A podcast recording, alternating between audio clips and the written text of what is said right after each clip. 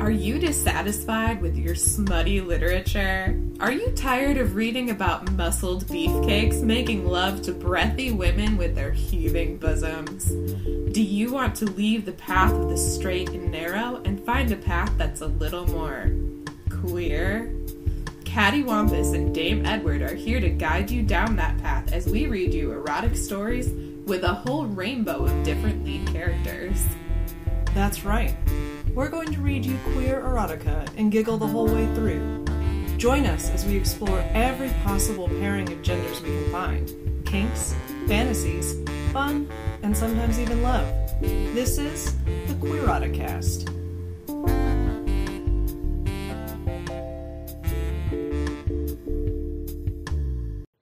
Hello! Welcome to the Queeroticast. Episode 9. I'm Caddy Wampus. And I'm Dame Edward. Today, for our intro, we have a few announcements. First one is that we had a very lovely shout out from another podcast. They're called My First Fan Fiction, and they came up with this really great idea that every episode they want to give a shout out to another indie podcast and really build the community. And I think that's so great, and we're really happy to have been featured by them. Yes, thank you so much. That's awesome. So you can follow them on Twitter at my first fan pod, and you can find them on Spotify at my first fan fiction. Go give a listen to them They're hilarious. right now. Hit pause. Don't actually do that. Finish this episode. Yeah, finish this episode and Make them the next in your queue mm-hmm. for you dedicated podcast listeners out there. You know who you are. Another thing we wanted to talk about is our schedules. Yeah. This episode is coming out later than we normally want it to. Uh, we try to stick to every other Thursday. But you know, we are both professionals with full time jobs, and sometimes we get sick, and sometimes things come up, and we fall behind. Yeah, and for those of you who follow me on Twitter, or, well, no, you did that nice little retweet. That was cute. I'm gonna graduate soon. Like, defend my thesis, graduate soon. Yes. Like the summer. They're going to be Dr. Dame, I'm so excited. the Dr. Dame. But with that fancy title comes a whole lot of work. That's a lot of responsibility that I'm very, very ready to be through with, but only have a few months left. So we're going to do our best to stick to our schedule and get things out, but we might end up taking a break for a little while or I might end up doing some solo episodes with guests. We're not really sure how we're going to handle it. Of course, I love Dame. I love having them on here with me. I never want to do an episode without them, but we just got to figure out what we want to do. Yeah, and I don't want to not do episodes with Caddy. Yeah. I don't want to not be here for you listeners, but duty calls. Yes. The science world needs more Dame. I guess. I'm so tired. but it's okay. Light at the end of the tunnel. I'm very excited to be getting my PhD done out the door, getting an adult job, continuing the podcast. But to mm-hmm. do all of that, I have to be mindful of my time and respectful of my time. And also, we want to make sure we keep putting out good, solid content for you folks out there. And we can't do that if we're super harried by our schedules. Yeah. Yeah, no one wants to listen to a podcast where we're going, I'm so tired. Ugh. We want to keep a lot of good content and energy into what we're giving to you. So, Yeah. So thanks for your understanding. We'll keep you folks posted, of course. For right now, we're just going to go with the flow and see what happens. yes. And we're also still working really hard on getting our Patreon up and running and getting our website up and running. So, keep an eye on our Facebook and Twitter for those announcements. And of course, once it's all official, we'll say it on the podcast as well. Yes. Next order of business. Last episode, I gave a shout out to a company called Bad Dragon. You monster fuckers in the audience might know what that is. But basically, they provide extremely specialized dildos and other novelty items. Mm-hmm. And I said specifically, I would rather give my money to Bad Dragon than to Amazon. But I learned recently that Bad Dragon has a asterisk on its name for a number of reasons I'm not going to get into here. And they have a certain shady history and past that people should be aware of. Apparently, this is a common thing that a lot of monster fuckers run into where they're like, ah, bad dragon, I purchased something from them. And then they find out about this later. And it's kind of awkward to find out about. But like just like anything that you end up liking and then finding out something not awesome about it, you go, okay, well I didn't know and now I do. And now I know that that has an asterisk associated with it. If you want to DM me personally, my Twitter, for the receipts on that, I can give you that info, but I don't want to go into it too deeply here. So just so you know, that's where I stand on Bad Dragon now. Kind of a bummer. It's always sad when you think something positive turns out to be not so positive. Yeah. But hey, knowledge is power, and it's up Yes. to you what you do with that. Yes. Next order of business. I want to tell a story.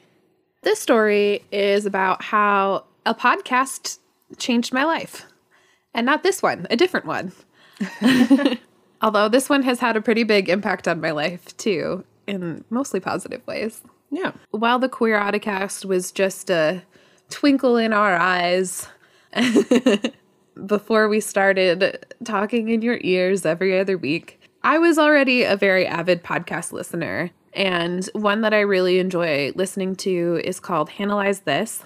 It's run by Hannah Hart and Hannah Gelb. Hannah Hart has a very famous YouTube channel called My Drunk Kitchen.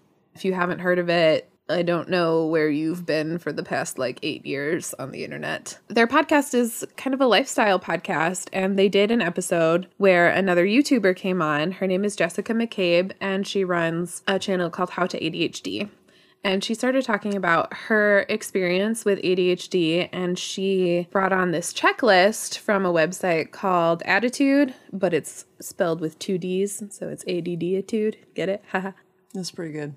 So she was going through this checklist, and I'm laying in bed listening to it, and I start just feeling so much anxiety because I related to so many parts of this checklist. And so then I started watching her YouTube channel and I related to a lot of that as well. So then I started doing some more digging and found out that I have all of the symptoms of ADHD inattentive type, and I've just been flying under the radar my whole life. I think it's just really amazing that this podcast community has done something for me that I never could have done on my own. And what's really wild is I work in mental health. I diagnose people, and I didn't see this in myself until I started listening to that podcast. And then once I did see it, I couldn't unsee it.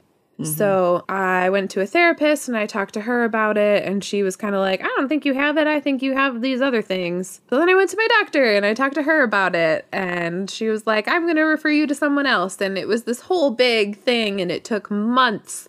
But I finally got a diagnosis, and I do have ADHD. And actually, today is my first day of taking Adderall, and it is amazing. I mean, I know I'm probably going to reach some sort of homeostasis at some point where I feel a little bit more normal, but I have so much more energy. I can chain my thoughts together in order. I like got work done today.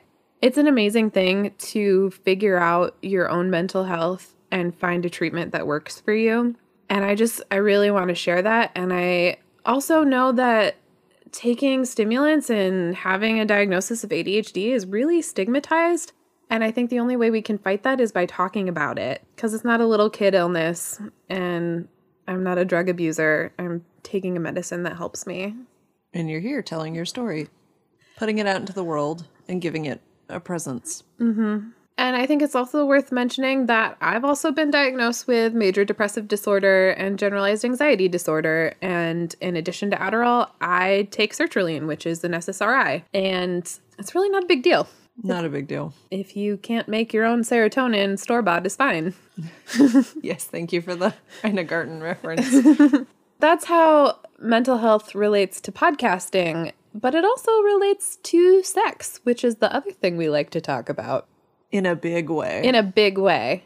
So there are a lot of different ways that mental health can affect sex, especially for women. Mm-hmm. I think achieving orgasm is really, really hard if you're horribly depressed or you're feeling shame or if you're anxious or if you feel pressured to have an orgasm or if you feel anxious about the pressure that you're feeling to have an orgasm. I want you to know that I came out to record this podcast and have a good time, and I'm feeling really attacked right now. It's really hard to live with a mental illness and still do things that like you enjoy, Sex included. sex It's included. a big one. And then even when you get treatment, a bunch of antidepressants also have sexual side effects. Yeah, sexual dysfunction is one of the biggest side effects associated with certain medications. Mm-hmm. And I really appreciated when I so I've been on two different antidepressants in my life. One of them wasn't working for me, so I switched to a different one. And I found out after I got off of citalopram that it had all of these sexual side effects. And I found that out because when I switched to a different one, it was the first time a doctor had talked to me about when you're on this, it could take you longer to orgasm. And I want to tell you this ahead of time because a lot of people get anxious because it's taking longer and then it makes the problem worse.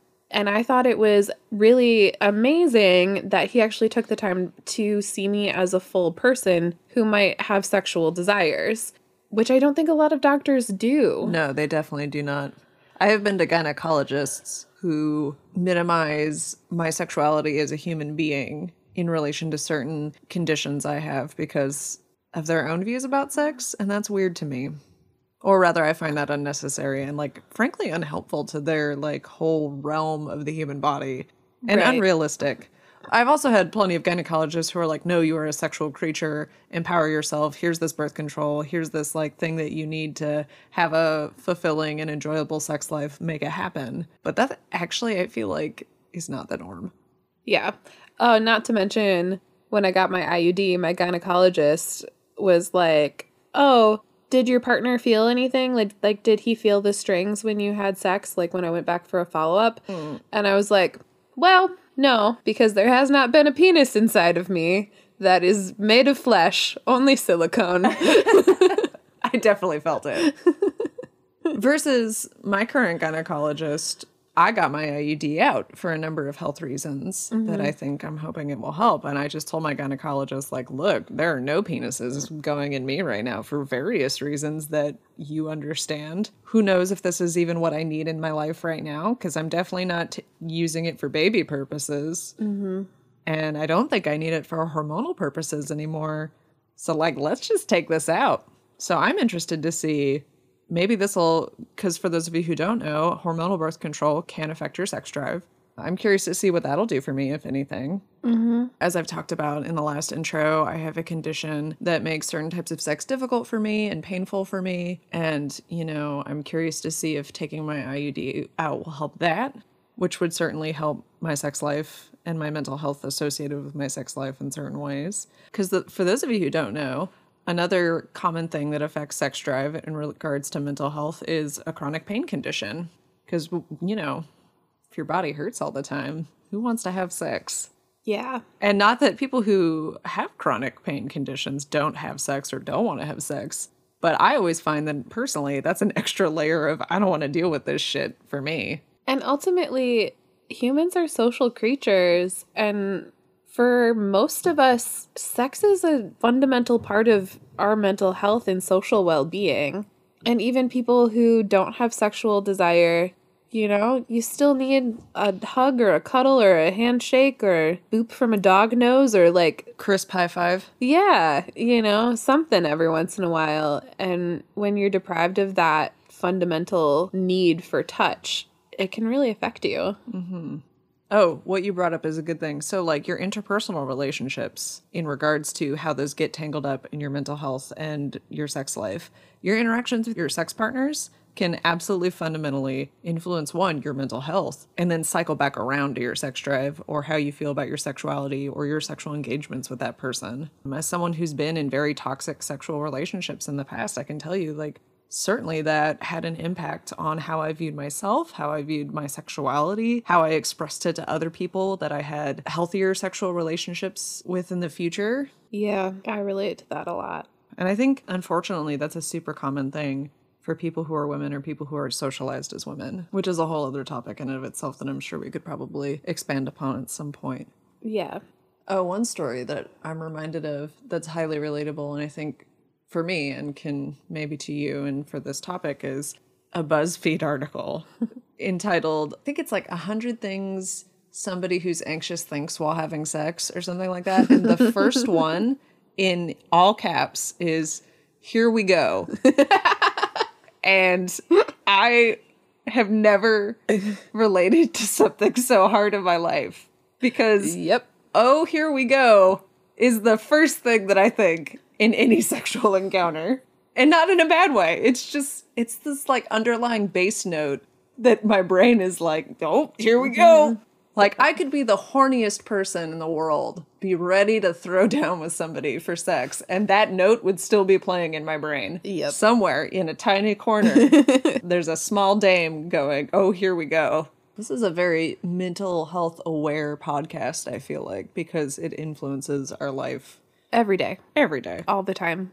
Every thought that I have is filtered through this depressed, anxious, distracted lens. Mm-hmm. And like I, I make jokes about it, and I kind of like personify my mental illnesses as a way to cope with it. Like I talk about like I have a depression sloth, and I have anxiety bees, and I have a chaos gremlin, and that's just like part of who I am. And while I absolutely have benefited from treatment and like I'm very happy to have gotten the treatment that I've gotten and to be at a level that I'm at where it's affecting me pretty minimally. My mental illnesses have shaped who I am as a person. And I don't mm-hmm. think you can extract that from my personality.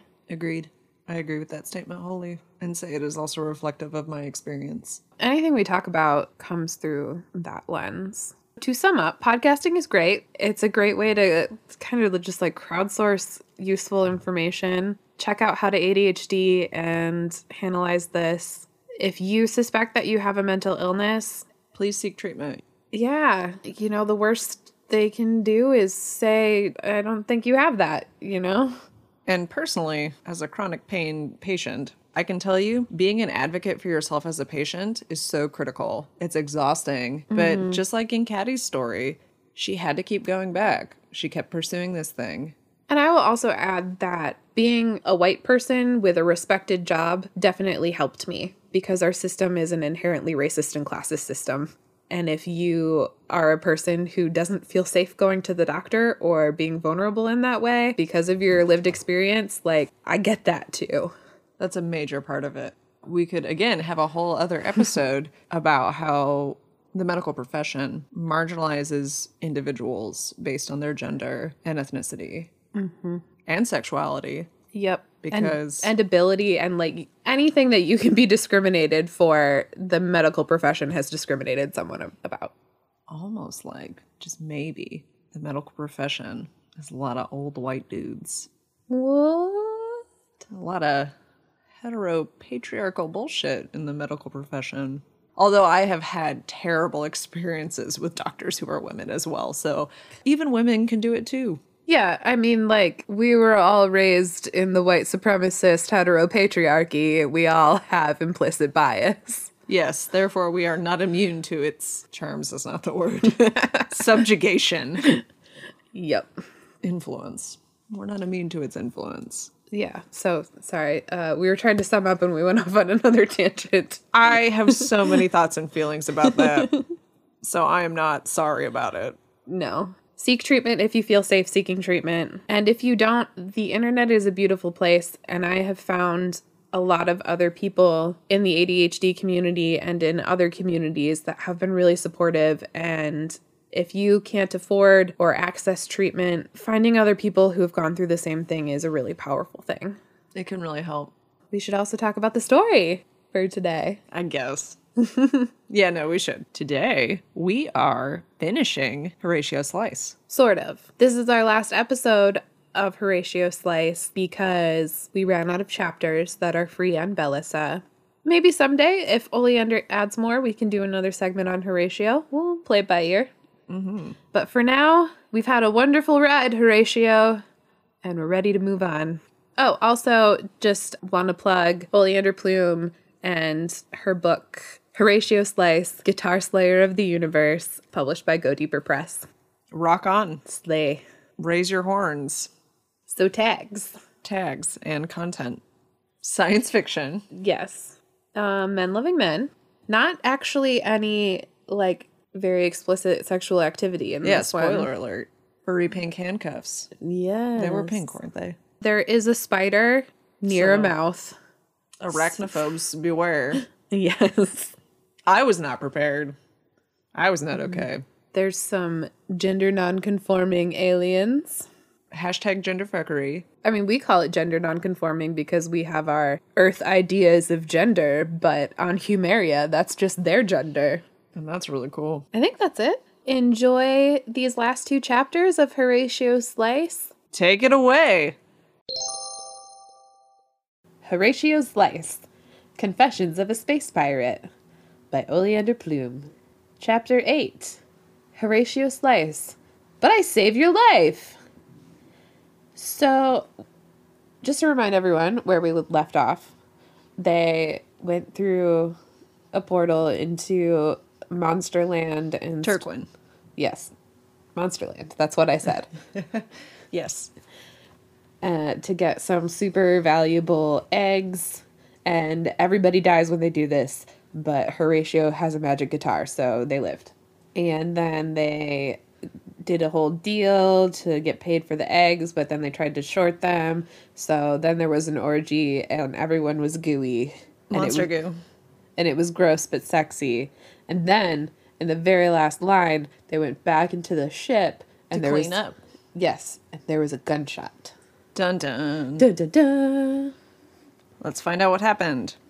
All right. Twelve string at the ready, Horatio charged through the open doorway. Suki, still holding a smoking gun, stood with his back pressed against the wall while a lizard the size of a mountain lion snipped at his crotch. Yeah. Like a like a puppy. Cute. How the hell did that thing get in here? Shut up and help me, Suki shouted. Not caring what chord he played, Horatio frantically strummed, wincing at the raucous feedback that blared from his guitar. The creature exploded into bite sized chunks and sprays of blood that spewed in all directions. When the air cleared, he saw Suki sitting on the floor, ashen faced and covered in gore. You're welcome, Horatio said. Groaning, Suki spit out a piece of lizard guts Ew. and then wiped his chin with the back of one hand, all while glaring at Horatio. I'm welcome? I'm welcome? Look at my room! It's dripping with monster entrails! Yeah, glad I didn't take a shower yet, Horatio said, flicking a piece of what appeared to be brain matter off his guitar. So gross. He heard stomping before Snake appeared in the doorway. I heard a shot and. What the bloody hell happened here? Snake said, arms waving. Suki pointed his gun at Horatio. This asshole trashed my room. I think you're focusing on the wrong point here, Suki. Yeah, but I saved your life first, Horatio said, pulling Snake in front of him as a shield. Snake held his arms out and told Suki to put the gun down. I don't care about the mess in your boudoir. I want to know what happened. Yes. Thank you. Boudoir. Amazing. Some freaky lizard crawled into my room and tried to eat my dick. That's what happened. I tried firing at it, but the damn thing was bulletproof. Clearly, Suki should have been wearing a strap on. Yes. Where's your baguette bag full of dicks, Suki? Where's your tearaway dick? so I would assume that this monster came from Turquin, since they're all dick eating monsters. Yeah, it might have slipped through, but I don't know. Weren't the wait, didn't they go to get eggs though? Like egg shaped gem things? Well, no, the eggs are made of jade. I mean, unless there's actually a secret about the eggs and they hatch into something. We're gonna find out. I tried firing at it, but the damn thing was bulletproof. Or you missed, Horatio said, feeling brave since Snake was in front of him. Horatio, you cinnamon roll. Suki fired a shot at a piece of green glass that was stuck into the carpet, turning it into dust. I never miss. Green glass, you say? Hmm. Wait, Horatio said. That green thing, it looked like a bit of eggshell, Snake finished. Where's the other egg? Horatio asked. Shit. This is like, it's just giving me alien vibes. Although, obviously, the eggs in Alien were in no way mistakable for rarity, rarities or valuables. They were obviously eggs, and the assholes stared at them. Anyway, I'm not going to talk about how everybody ignored every level of responsibility in Alien. Please continue. You're so cute when you get passionate about sci-fi movies. Thank you. You're so smart. You already predicted immediately that it would come from the egg. I mean, it's a pretty common sci-fi trope. It is. Hence me immediately launching into a discussion about Alien. Horatio ran after Snake as he dashed out of the room towards the elevator, noticing that the lizard had left a trail of its emerald colored shell behind. On the way upstairs, Snake explained that instead of safely stowing the eggs in the ship's treasure room, he wanted to keep them close because they matched Sugar's eyes. So sappy. very sappy, but very cute. Close turned out to be his and Sugar's bedroom. Barging in, Horatio's anxiety over dick eating reptiles disappeared when he saw Sugar. Clad in only skin tight yoga pants, Sugar was bent at the waist, palms against the floor, delectable ass facing the doorway. Hot damn, Horatio exclaimed. Just attention span like a goldfish, Horatio. You gotta be like, hot damn! Just like that. Oh, I didn't say it hot damn you enough. Never hot damn. There we go. That's a sexy hot damn. My right. hot damn was more like a you just won a round of gambling hot damn. Hot damn. Boy Skippy. Yeah, exactly. like you're a prospector who just struck gold. Now I'm gonna have "Hot Damn" by Ivy Levan stuck in my head all day. Hmm. She also goes by the Dame. oh, very nice. Mm-hmm. Sugar stood up quickly. Does anyone ever knock around here? He shrieked. Oh, I should say that better. Sugar stood up quickly. Does anyone ever knock around here? He shrieked. Good God. No time to explain!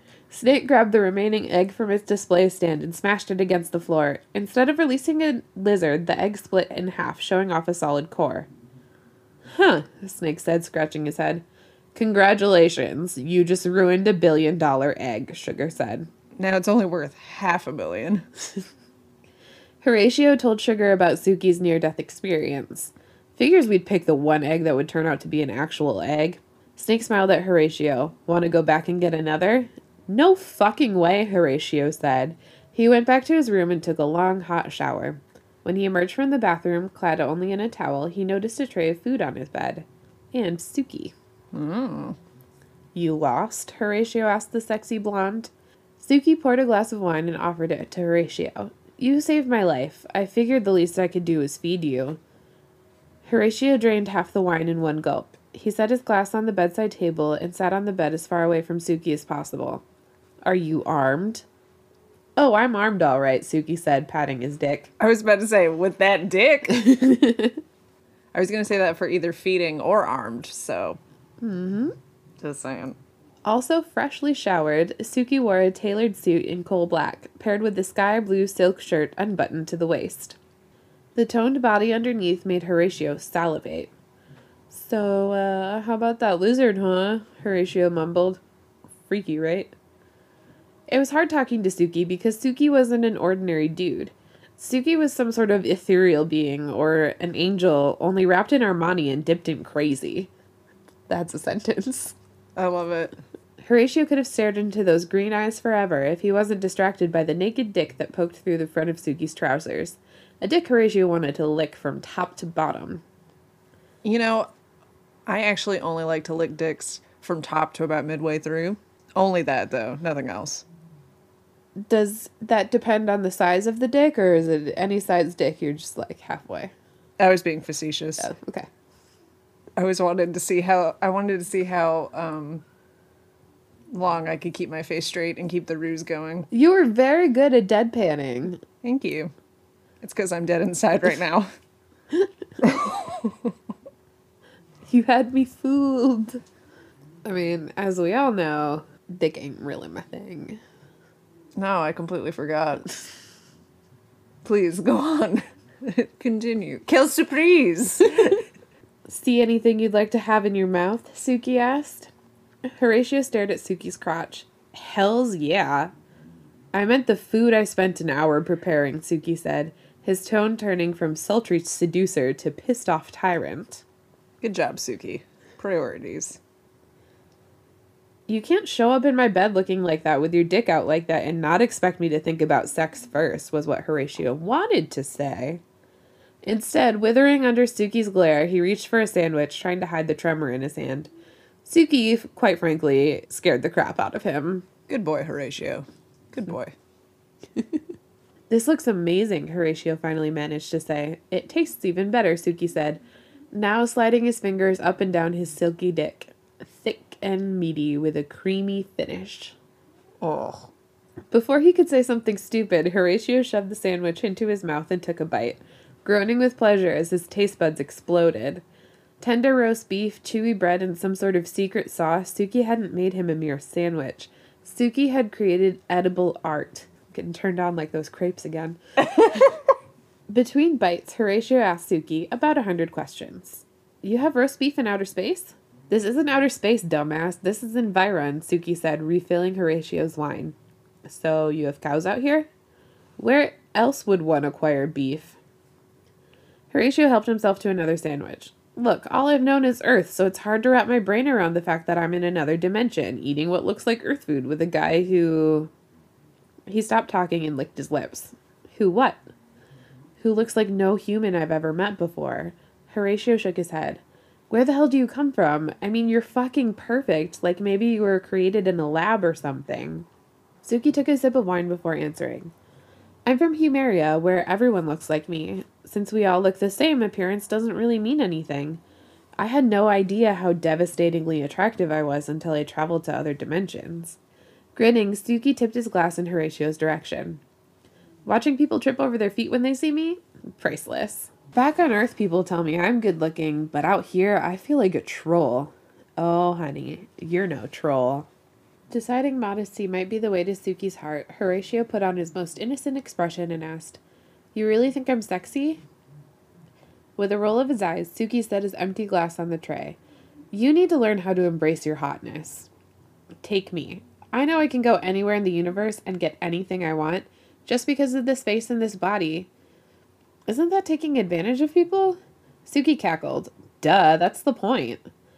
With one smooth move, he yanked off Horatio's towel.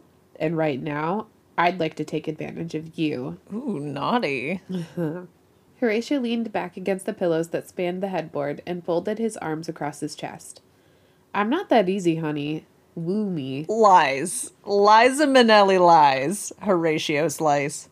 Yeah, he. You've already fucked each other. I mean, well, I guess Suki kind of fucked Horatio. All it took was a normal looking hand waggling through a glory hole and making a sexy humming sound to get Horatio to take his dick out. Well, maybe. I was about to say maybe he learned his lesson, but then I remembered like 10 minutes ago he had a orgy thing. So, The narrator in that tweet we got added in. Did you see that one? no. Oh god, there was one where it was like narrator voice, but Horatio had not learned his lesson. Yes, this is true. Horatio has not learned his lesson. It's okay. I have the same narrator voice in my life when somebody says, How are you? And I say, Fine. And the narrator says, In fact, not everything was fine. True. yeah, I also have the narrator voice. That's because I say to myself things like, I don't need to do this now. I can do it later. And the narrator says, She will not do it later. and that's how that pile of laundry came to be.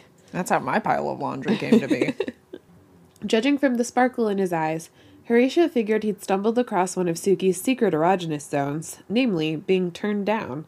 Luckily, Horatio's limp dick added to the ruse.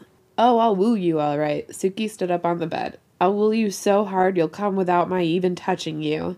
He turned his back to Horatio and slipped off his jacket. You want to see this body? Uh, yeah, of course I do.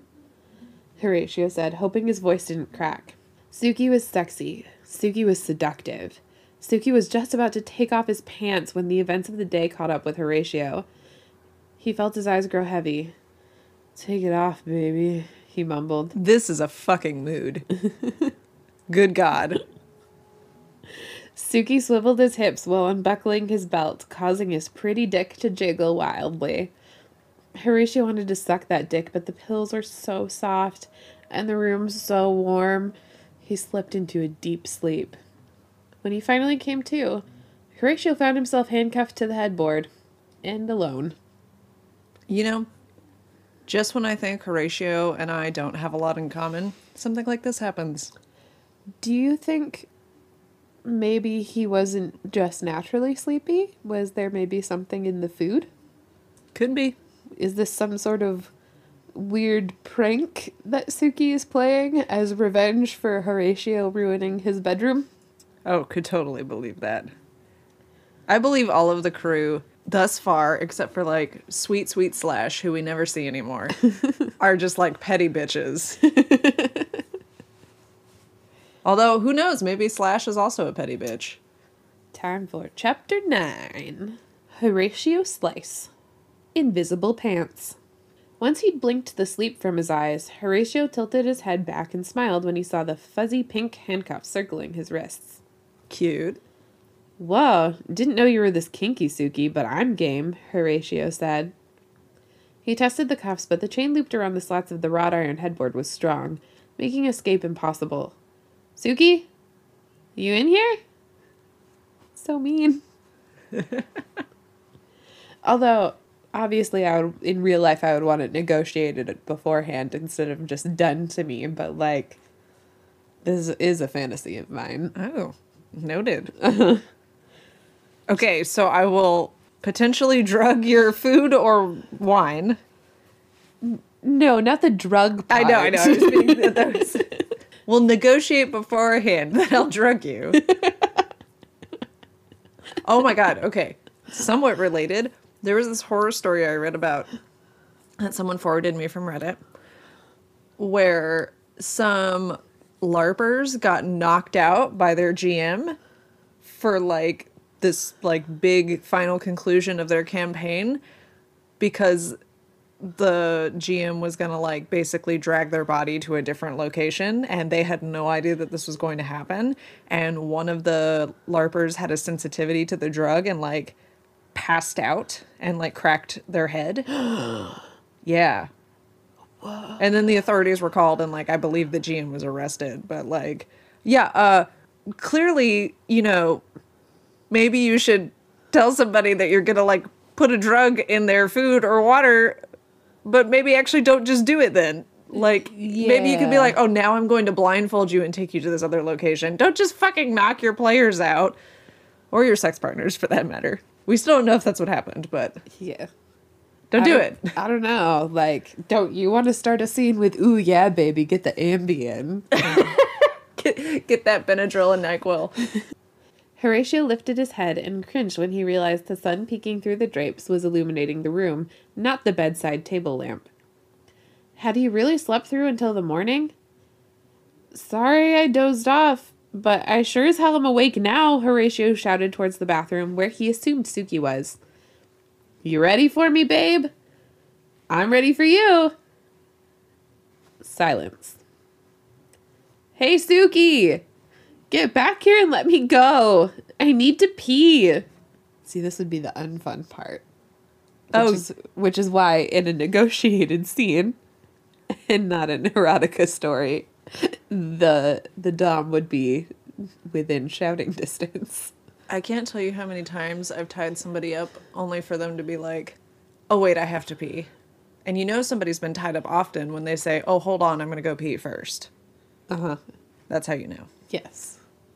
I once tied somebody up and I had forgotten to take their underwear off, of course, and I had bound their legs. And I think this was the first time I'd ever tied up this person too. And they were like, "Oh, amateur hour, I see." they said it just to make me mad. They weren't actually saying it maliciously. They were just trying to rile me up, so I'd probably slap them or something. But like, you know, Was Anyway. it me? No, it wasn't you. they will remain anonymous. Although sometimes, even if you pee ahead of time, your bladder can still betray you, especially if you're like me and you drink a million cups of coffee every day. Oh, majorly for sure. Or you're on any kind of diuretic. Uh huh. Minutes ticked by. Horatio's bladder ached and he broke out in a cold sweat. To make matters worse, he remembered Suki's sexy striptease, the one he'd fallen asleep in the middle of, and his dick rose to half mast. Great. When I piss myself, it'll shoot straight up like a geyser and I'll be covered in urine, Horatio muttered. The visual calmed his dick right down, but not his anxiety, so he's not into water sports. Good to know. Or at least self water sports. Which is a thing. Mm-hmm. Struggling wildly, the headboard banged against the wall in time with Horatio's racing heart. When all seemed lost, he heard a knock on the door, followed by Snake's voice. You awake, Guitar Slayer? I need you to help me with another mission. The doorknob jiggled. It's locked. You need to let me in. Kinda tied up right now, Horatio huffed. Okay then. Snake sounded confused. I'll come back later. No, I mean I'm literally tied up. Get in here and help me. I can use vampire magic to open her up, but it'll scorch the woodwork and then Suki will have my head on a plate, Snake said. Open the fucking door, Snake. Horatio heard the door pop open, and Snake saw footfalls across the carpet before he came into view, surrounded by a hint of smoke. He stopped at the foot of the bed and laughed when he saw Horatio's current condition. That's an interesting bit of vampire lore. I dig it. Blimey, I'm sure there's an interesting story to go with all this. Gotta be really bad, Horatio said breathlessly. He jiggled the cuffs. Can you get these off without setting me on fire? Snake scowled. Of course. You're not made of wood now, are you? What? Maybe I was about to say humans are flammable. Technically. I don't know. I don't know how this vampire power works. He waved a hand over the restraints and they fell away. Horatio jumped out of bed and ran to the toilet, sighing contentedly as he relieved himself. Thanks, vampire. I owe you one. Horatio shouted over the toilet's flush. When he walked back to the bedroom, still naked, he found Snake lounging on the bed and twirling the handcuffs around one finger. I'm keeping these, Snake said, to use on you later. Fine by me, but first I need to call my band. They're probably wondering what the fuck happened since I've been gone for two days already. A lot has happened in these two days. It's an intense two days. Horatio has had so much sex in two days. High five, man. Yeah. With every unsuccessful attempt to call his bandmates, Horatio grew more anxious. He paced the room, trying every contact listed, even his hairdresser. You won't be able to call anyone, Snake said. Meridian sealed off the Earth Gate, remember? Fairly certain I mentioned that. Remember Snake. Horatio is slow on the uptake. Yes. Feeling like he might cry, Horatio sat on the bed next to Snake and ground the heels of his hands into his eyes. What am I gonna do? Should I turn myself in? Oh, poor Horatio. I know. Sweet baby. No, Snake growled. Meridian is a madman. We need to find out why he's after you in the first place. Then we'll figure out a plan to get you home. The way Snake caressed his shoulders calmed Horatio. Maybe he is a monotony fan and just wants my autograph, he said hopefully. That's cute. He sucked you through a portal and dropped you uh, into a jail cell. I think it's safe to say Meridian wants more than your signature. Horatio closed his eyes and leaned into Snake when he switched from rubbing his shoulders to stroking his hair. But what if he shows up here? I did a superlative job of convincing him that you're not on my ship. He's most likely traipsing all over Morona searching for you. Stupid sod. Snake gave Horatio a peck on the cheek. Like I told you already, until we get all this sorted, the boys and I will take exceedingly good care of you. But in the meantime, who's to say we can't have a little fun? Horatio licked Snake's earlobe. He smelled delicious, like coffee, vanilla, and sex. That does sound delicious. Sounds great. Naked fun? I could go for that right now. As could I, but first, let's have some fun making tons of cash. Snake pulled away from Horatio and got off the bed. Get dressed, and I'll tell you about our next mission. Miffed that Snake had rebuked his advances once again, Horatio refused to put clothes on and instead laid back against the pillows, trying to appear seductive. Seemingly undaunted, Snake dug through a pile of clothes on Horatio's dresser. How about these? Snake held up a pair of black leather pants. Sure, but I don't. Amazing. Say it. Read the line. Sure, but don't I look better in these invisible pants? Horatio asked, stroking his cock. I know I look amazing in invisible pants. I agree with you, Horatio. You rock those invisible pants. You flaunt your invisible pants pride. Everybody, no, no, actually, don't everybody do that. That's that's technically illegal in public spaces. Don't do it. Were you going to tell everyone to take off their pants right now? I was going to tell everybody to flaunt their invisible pants, but Yes. I think that would be, I think that would be in, encouraging misdemeanors across various state lines. All right, we'll we'll put a caveat on it. Everyone who is in a safe private place, put on your invisible pants. Oh, amazing. I want to say that for the rest of forever. Trust me, lad, you don't want to meet Princess Petal without clothing. She related to Princess Peach? Maybe. Is she is she one of the princesses from She-Ra? Even better. That sounds like a She-Ra princess, doesn't it? Trust me, lad, you don't want to meet Princess Petal without clothing. She'll eat you alive. Snake put the entire stack of clothes on the bed next to Horatio and demanded he pick out something sexy to wear. Who is this chick and why do I have to dress up for her? Snake explained that Princess Petal was the monarch of a large country called Petulia, and frequently used Snake's pirating services to help her acquire rare and unusual items.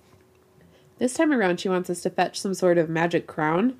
Snake said, The woman scares me, so I'm bringing you along as bait. Oh, yes. Why me? Well, since you're bi and all, I figured you might be, shall we say, helpful to have along. Oh my god. Oh, you want me to fuck her, Horatio said as he pulled a royal blue shirt over his head. Is she hot? Not exactly. Is she nice? She's a bit daft.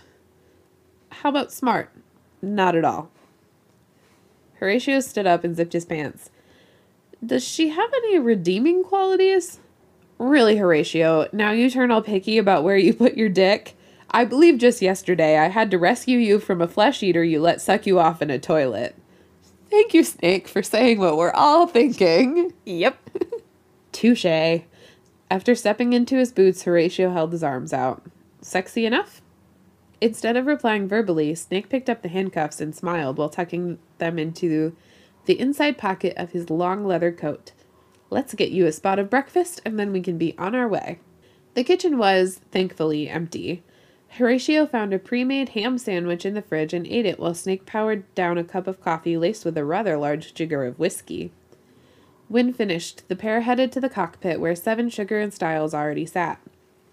Today's suits were navy blue with pinstripes, and each crew member's pants were zipped, which disappointed Horatio, who was always ready for a glimpse of Dick. So where do you think Suki is? Reveling in the fact that he manacled Horatio for the night.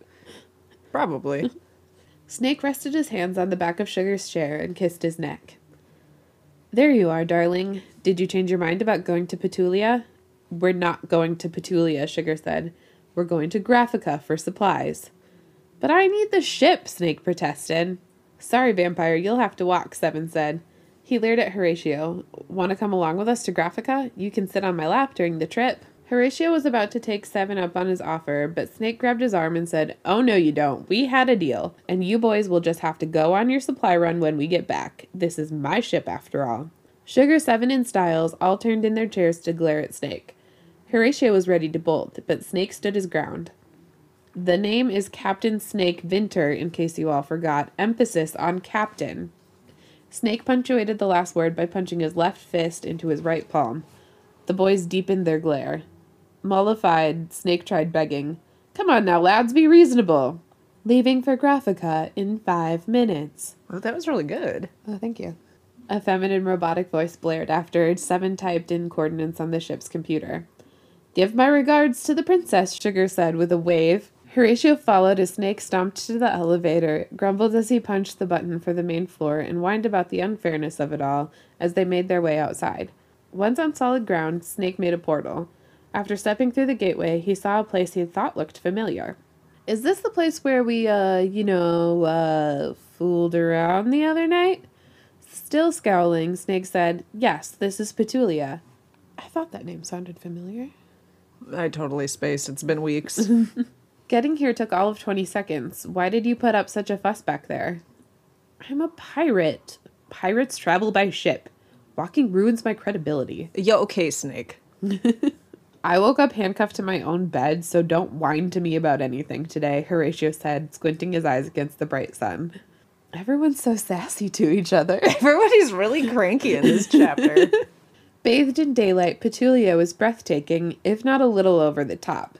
Blossoming trees in all colors of the rainbow dotted lush green hills. Birds sang, crickets chirped, and butterflies flitted about their heads. Horatio half expected to see a unicorn or a flock of fairies peeking out from behind the fragrant flowering bushes that lined the path that Snake led them down. When Snake inquired why he had been handcuffed in the first place, Horatio told him the whole story, finishing with a groan. I almost got sucked to death, fought off an army of monsters, fucked two guys, and then saved Suki's life. But he'll hold a grudge because I fell asleep while he tried to seduce me? Seems like a dick move, if you ask me. Suki's psychotic, Snake said with a shrug. So why do you keep him around? He's Sugar's best friend, and a proper lay. Horatio stopped dead in his tracks. You and Suki? When? Snake also stopped walking. Let me think.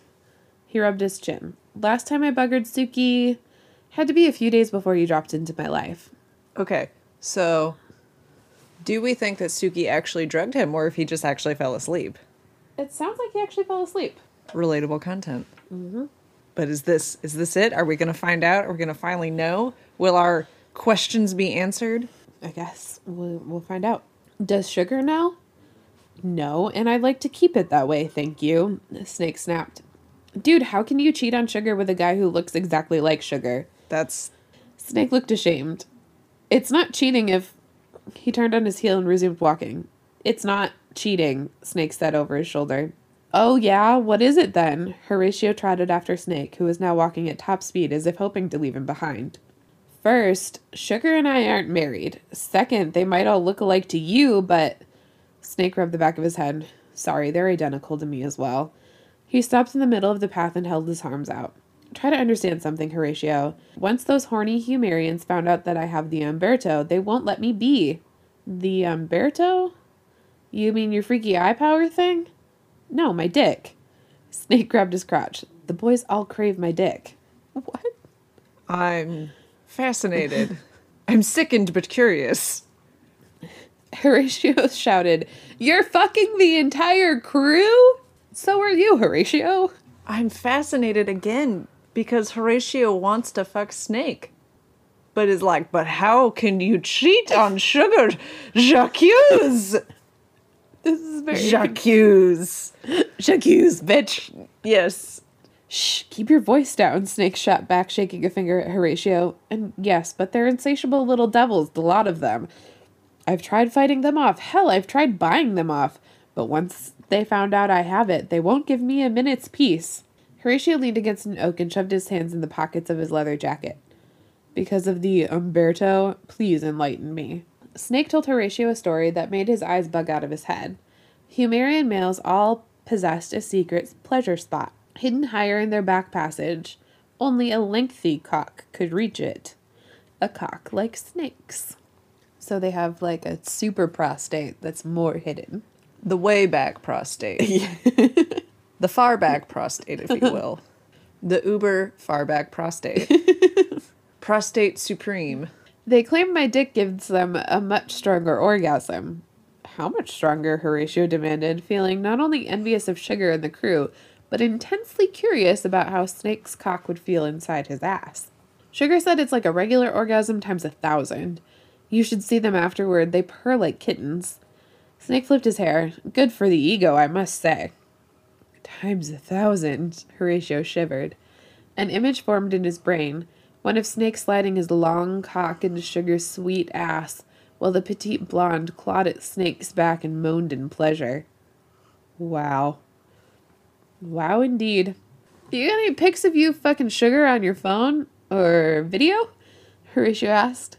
I might. Snake took his phone out of his pocket and scrolled through the gallery. No! You need to ask permission first! Snake! Well, Snake might already have permission to share those types of photos and videos. Fair. It's important to point out that just because somebody gave you sexy photos or you took sexy photos with them, even if you're in them, or there's sexy video of any kind, you should always ask that person first to make sure that, that they're okay with you sharing them with other people. Yes. But some couples already have that kind of stuff pre negotiated. Mm hmm. Horatio watched over his shoulder as hundreds of photos whizzed by under Snake's thumb. Wait, go back. Who is that hot as fuck blonde dude with the beard? Snake scrolled back. This one? The man in the photo had broad shoulders, a silky looking beard, narrow green eyes under thick brows, and short blonde hair swept to the side. Yeah, holy hell, who is that hunk? That's Sugar's mother, Lydia. When Horatio said, No fucking way, Snake tapped the screen. See the boobs? He swiped left and someone identical to Sugar appeared. This is Sugar's father, Lyle. I want to hear the description of Lydia again. Scroll back up. Okay. The man in the photo had broad shoulders, a silky looking beard, narrow green eyes under thick brows, and short blonde hair swept to the side. Cute. Yeah, and nothing wrong with a lady with hip facial hair. No, no, not at all. It makes you wonder if Humerians have like appearances and names based on like generations or like, well, by that I mean like what year they were born, what part of the mm-hmm. planet they're born on. I don't know, so many possibilities. Because it's Lyle and Lydia, and then like Seven, Suki, Sugar, Styles, Slash, Six. Yeah, I get maybe it's yeah, maybe you're right. It's like a generational thing where they all go by the same first letter. But then Sugar is identical to Lyle, but looks different than Lydia. Uh-huh. So maybe all the women look the same as each other and all the men look the same as each other, but the men and women look different from each other. Well, there we go. That makes more sense. Mm-hmm. Did you show him the Umberto too? Horatio asked with a snicker. Of course not. Snake stuffed his phone back in his pocket. Damn, Humerians are too gorgeous for words. Do all the chicks look like dudes? Snake nodded. They are taller and bulkier, but curvy all over. Gotta say, I'm on Stricky Dicky, but when I met Sugar's mother, I almost, almost took a ride on the other side. Imagine that beard tickling the space between your ass cheeks. Yum. Stricky Dicky. Fucking great. oh, no, but like Sugar's mom sounds fucking hot. So, like, I'm here for it. Double yum. Sweating, Horatio took off his jacket. By the way, it's strictly Dickly, not Stricky Dicky. But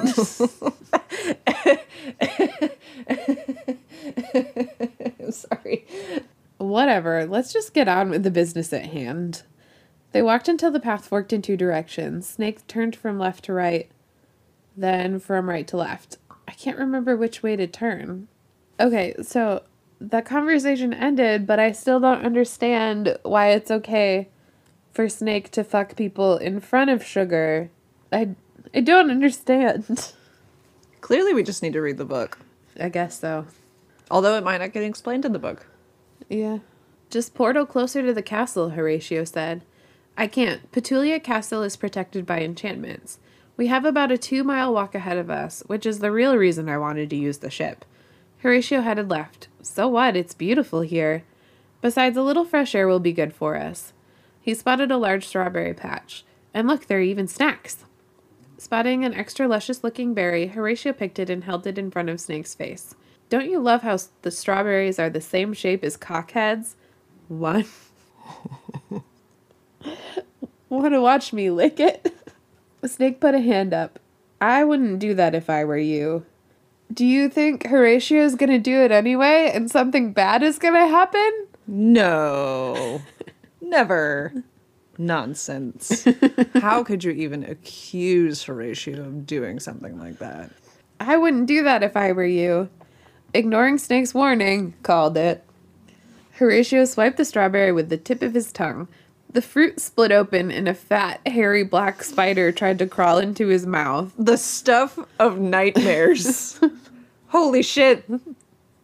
Horatio screamed in fright and spit the creature on the ground before squashing it under a boot heel.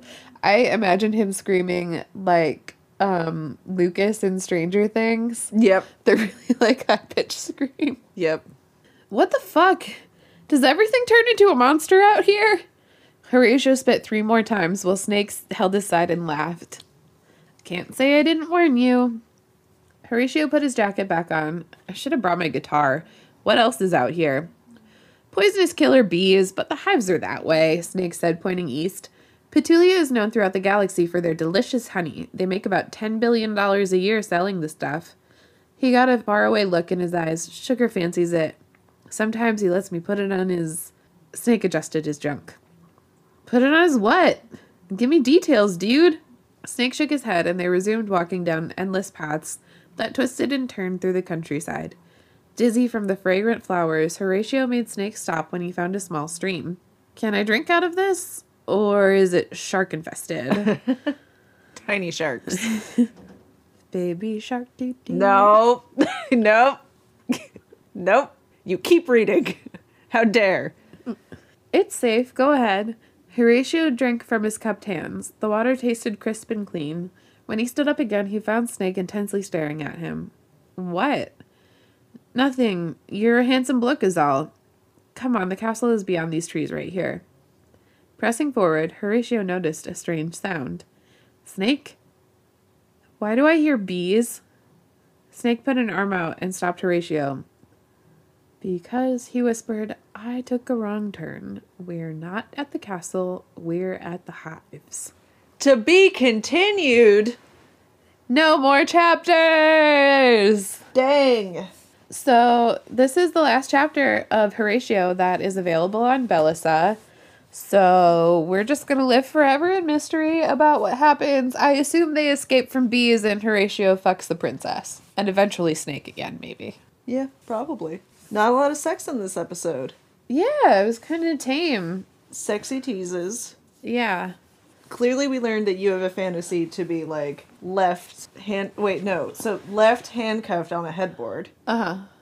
for some previously negotiated but indeterminate amount of time. Uh-huh. Supposedly indeterminate. Indeterminate quotation marks. Yeah. So we learned that sexy thing through a sexy thing. Yes. We learned that Horatio and I are both capable of falling asleep while sexually enticed. Yes. Yeah, I don't have that much to say about this episode. We learned that Sugar's mom is super fucking hot Yes. This is true. and that the Humerians all look alike. Yeah. Well, Humerian women all look the same, Hu- Humerian men all look the same. Yeah.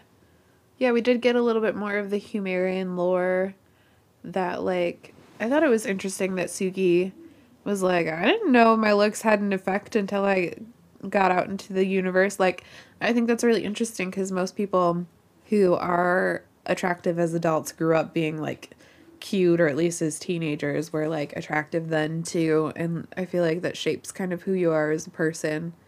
So it would be interesting to do like a case study on Humerians and see like what they were like before they left Humeria and what they were like after when they realized they had the power of beauty. Yeah, you could have as many. Like you could get a really good sample size out of that too. Mm-hmm. Yeah, it's just an interesting thought too, because when everybody looks the same, like, what do you presume about attractiveness? Right. Huh. I wonder how sexual or- orientations would change too.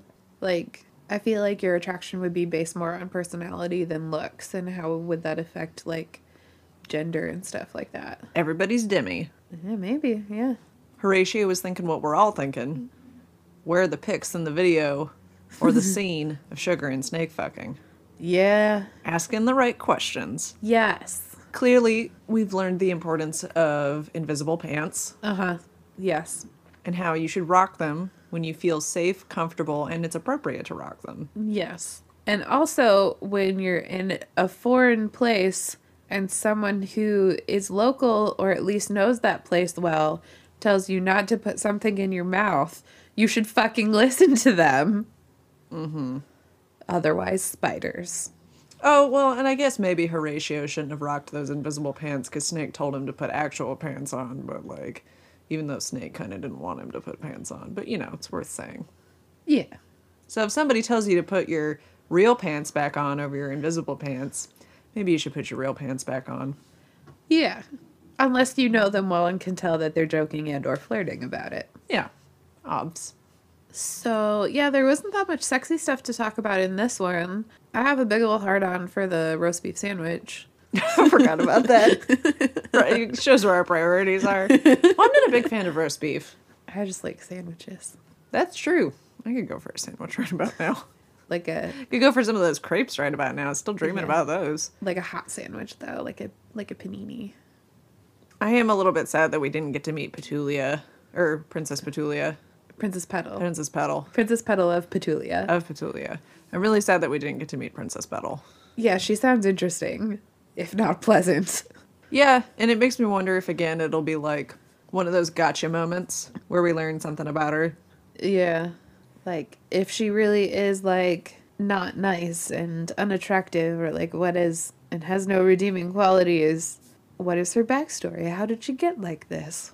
Also, Petulia sounds like nightmare fairy hellscape type place Yeah, where it, everything's cute but wants to kill you. it reminds me of the Hunger Games. In the second book, they like have a flashback to a previous Hunger Games where like everything was beautiful and extra brightly colored and like butterflies were everywhere and they're like pink squirrels and stuff, but everything was poisonous. Nice. Yeah. I love it when beautiful things are poisonous. Mm-hmm. Yeah, so I guess that's that. Yeah. So I think since this is our last Horatio chapters, do we want to like rate Horatio overall? How we feel about it? Sure. Okay. So much fun. So much fun. It's so much fun to read. yes. Yeah, I've really enjoyed it overall, even though like because it's very dick centered, it didn't always get me horny. It always got me happy. Like I, mm-hmm. it's it was a really fun read. Fun and playful. Yeah. And there's something to be said for that, for that type of sex. Yeah. Well, if you enjoy erotica in that type of way. yeah. Because there's some erotica, and again, this is all individual preference, that'll get you hot, hot, hot, hot, hot, hot. And then there's erotica that you're like, this was sexy and fun. I enjoyed this. Yeah, and that's how I feel about Horatio. And yeah, like I like the camp, I like the jokes, I like the description of Snake. Basically, I just wanted more snake fucking. But not the way I want snake fucking. Probably not. I want more fangs. Yeah. Well, you know, relatable content. Yeah, I loved this. This was great. This is so fun and playful and silly, and the dialogue was fucking superb. The sci fi was fun, the world building was great. I really, I fucking loved the crew so much. Yeah. And I liked how Horatio had a really distinct and consistent way of speaking that made it really fun to voice him. Mm-hmm. I liked the relationship with Horatio and the crew and uh-huh. Snake and the different nuances between the different crew members he talked to and how he talked to Snake versus how he talked to them. I love it when sex scenes come up spontaneously or for plot reasons, especially in sci-fi erotica, so that was a super great thing that I loved about this. You got me with the whole dick-centered thing. it's true. There's a lot of penises in this. But great descriptions of oral sex, and even if I'm not super into reading anal sex and erotica, all of the oral sex was so deliciously described. I didn't care that it was a bunch of dudes sucking each other's dicks. Yeah. It was great. Yeah, and throughout this whole thing, we've had a lot of dialogue back and forth with Oleander, and that always makes it feel really good too if we have a good relationship with the author and we're having fun talking about the story with each other and her talking to us about the podcast. And so, like, that's been a really fun part of it too. Yeah, that open line slash channel of communication has been great and really a joy and a really fun part of this. Because, like, we do read stories where, like, we have the author's permission, but then we never hear back from them. Right. and it, they're like kind of like this faceless entity on the screen that we don't know uh-huh. or on Which the other side of the internet which is fine Which is fine, but you know, it's cool to have more of a relationship, and it's been a really good thing. yeah in general i always think it's great when you can learn something or get to know the content creator of the content you're consuming Yeah. And it's really made me want to read like the Horatio novel. So mm-hmm. someday when I have the time for that, be on my list. Yeah when i found that horatio hornblower series it made me laugh really hard i was trying to find out if there was a physical copy of it because uh-huh. i thought that would be neat but i couldn't i was too distracted and forgot to keep looking Any other thoughts? i think those are the major ones Okay. Yeah, I think I'm good too. So overall rating system: hard, wet, soft, dry. I am definitely wet for Horatio overall. Yes, I'm hard for it, and I'm here for it. 10 silicone penis baguettes out of 10. Twelve out of twelve strings. yes. One out of one glory hole. Now we're just gonna get into like the 12 days of Christmas, but about Horatio Slice. Eight out of eight crew members. R.I.P. Six lizard guards. oh no, I miss them so much, even if they weren't real in the first place. All right. Well, I guess that's it. Thanks for listening, everyone. Yeah. And thanks again to Oleander. Yeah. You're awesome. Thank you so much. You can follow us at Queeroticast at Twitter, Queeroticast on Facebook, and you can email us at queeroticast at gmail.com. You can find our podcast on Google Podcasts, Spotify, Breaker, Pocket Casts, Radio Public, and Stitcher. Thanks, everyone. Bye.